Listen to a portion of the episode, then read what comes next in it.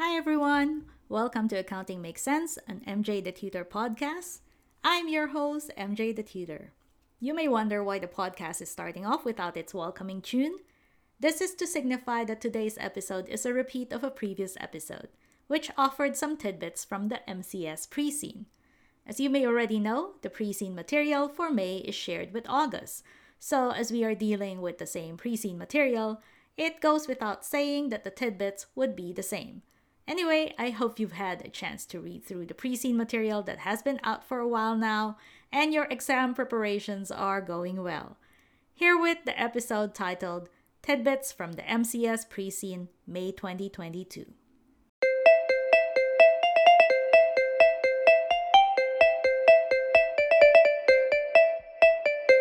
Hello, everybody. You're listening to Accounting Makes Sense, an MJ the Tutor podcast and I am your host, MJ. In this podcast, we are focused on helping accounting students all over the world by offering a quick warm up on various accounting and business topics, hoping to generate bigger discussions and conversations around them. If you are a CIMA case study student, then this episode is for you. For this episode, we're going to change up the episode format a little bit as we try to cover the case study pre seen that just came out. We will be doing the management case study pre seen, the MCS for May 2022. What I'd like to do is to drop some initial thoughts about the pre seen, and these thoughts are what I feel are going to be important for the upcoming exams. Actually, if all goes well, I'd like to be able to do this segment whenever a new pre-seen comes out for the various levels, sort of like establishing a podcast tradition.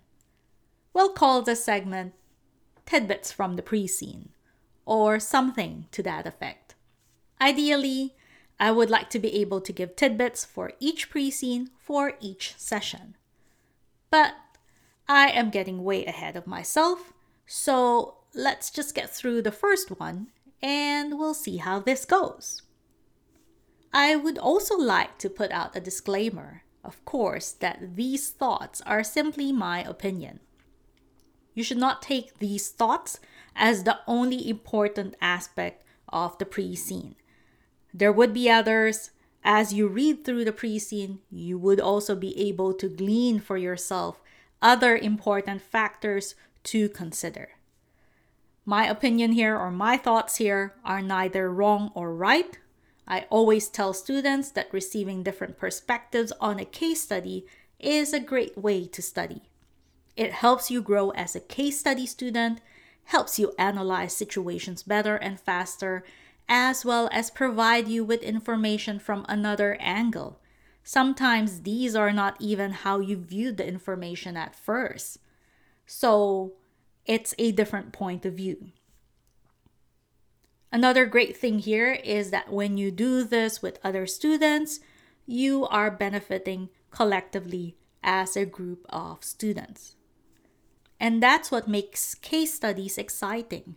It's that you get to immerse yourself in these scenarios, stories, and situations. Anyway, as mentioned earlier, we are going to focus on the May 2022 MCS pre-seen today. I'm going to offer four tidbits for today. You should take these as clues, for lack of a better word, clues into the world of the pre-seen company. And before we start the tidbits, a small backgrounder is to introduce the pre-seen company. Our pre-seen company for this session is Piping Beverages, Piping Beverages is a tea manufacturer based in the fictitious country called Northlandia. So let's start with the tidbits. The first tidbit to share is that there are a couple of mentions about ethics and CSR. If you are not familiar with CSR, that is corporate social responsibility. At least half a page of the pre seen was dedicated to highlight Piping's initiatives with regards to the tea plantations in developing countries that supply the tea leaves. The pre seen spoke about unfair wages, poor working conditions of these farmers. It also mentioned charities and other initiatives such as supporting schools and medical facilities. It talks about piping's effort on sustainability and how good it treats the environment. All these add up to its very good image and corporate social responsibility. When a detail such as this is prominent on the pre seen material, then it emphasizes its importance to the pre seen company. I also want to point out that there were further paragraphs talking about advertising and marketing, where they discussed a little bit about what constitutes false and misleading advertising. There are some ethical elements here in the event that we breach the law by claiming something that is not factually true and correct. I definitely feel that these will be some interesting topics to explore at the exams. A question could come up to talk about an initiative gone wrong, an advertisement that borders on the line of falsehood, maybe even an implementation of a new initiative that is undertaken by the company. The next tidbit to share is Piping's special concentration on how it handles its retail customers and end consumers. There are pages discussing how each retail customer is allocated a designated account manager to take care of the account and the customer. The account manager has flexibility to negotiate pricing and offer discounts.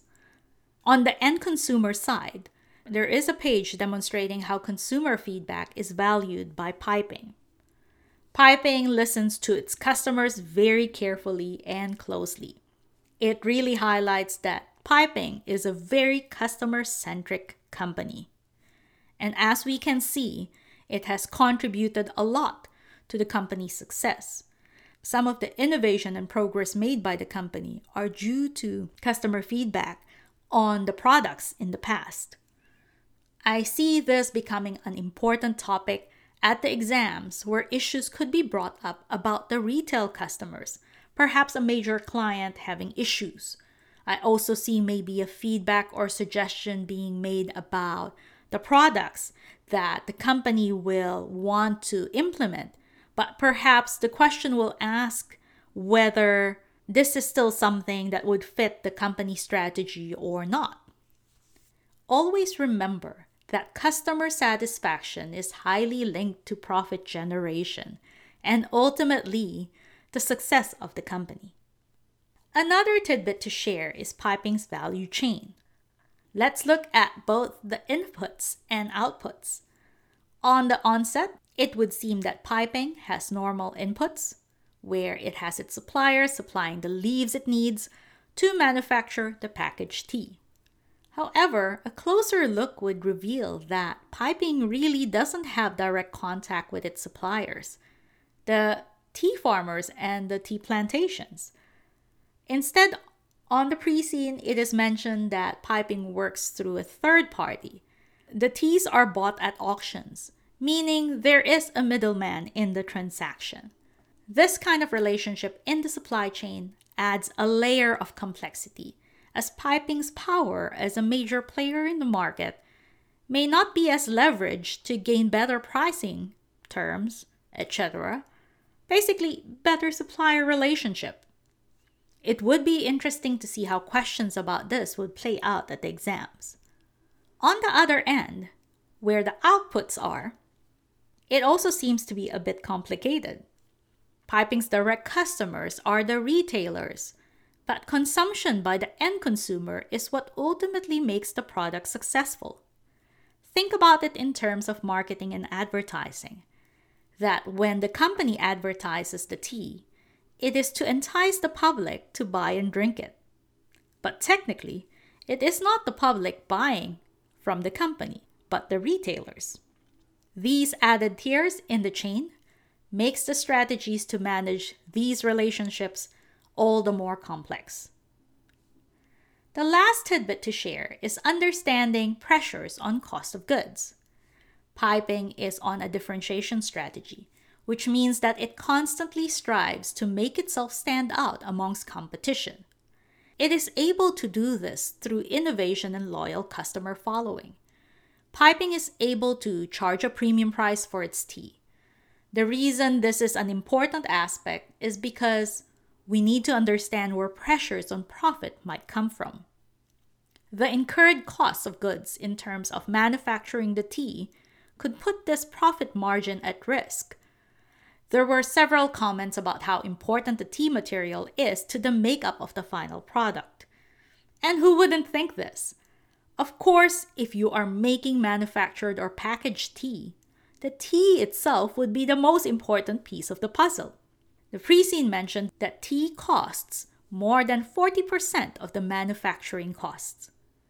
Now, we know from the previous discussion about value chain that piping has very little contact with the tea suppliers, so it would be very hard to negotiate better pricing terms. The pre seen mentions that the teas are bought at auction, which means that prices are set there, likely based on supply and demand. Therefore, there appears to be some difficulty in predicting and controlling the tea costs for piping. A question surrounding cost may be presented at the exam. You're probably thinking, but piping charges premium, so prices can just be raised when the materials go up. And yes, this is a valid strategy as well. But what I want to point out here is that there comes a point up to which the price will become too expensive. And so we must just be careful and aware about that when we make the suggestion. And that's it for me today. That's your tidbits from the pre seen for the MCS May 2022. I hope you were able to glean the same tidbits from the pre seen as I did, or maybe even more. Keep on reading that pre seen to gain a better understanding of the scenario. As always, I thank you for listening to Accounting Makes Sense. I am your host, MJ the Tutor. If you are keen to connect to be updated with arrival of the next episode of this podcast or find CIMA resources online, please head on over to my website, www.mjthetutor.com. You can also hit subscribe on whichever platform you are using to listen to this podcast. If you want to connect on social media, I'm on Facebook, Twitter, and Instagram under the name MJ the Tutor. So, I hope to see you again next time. Ciao for now!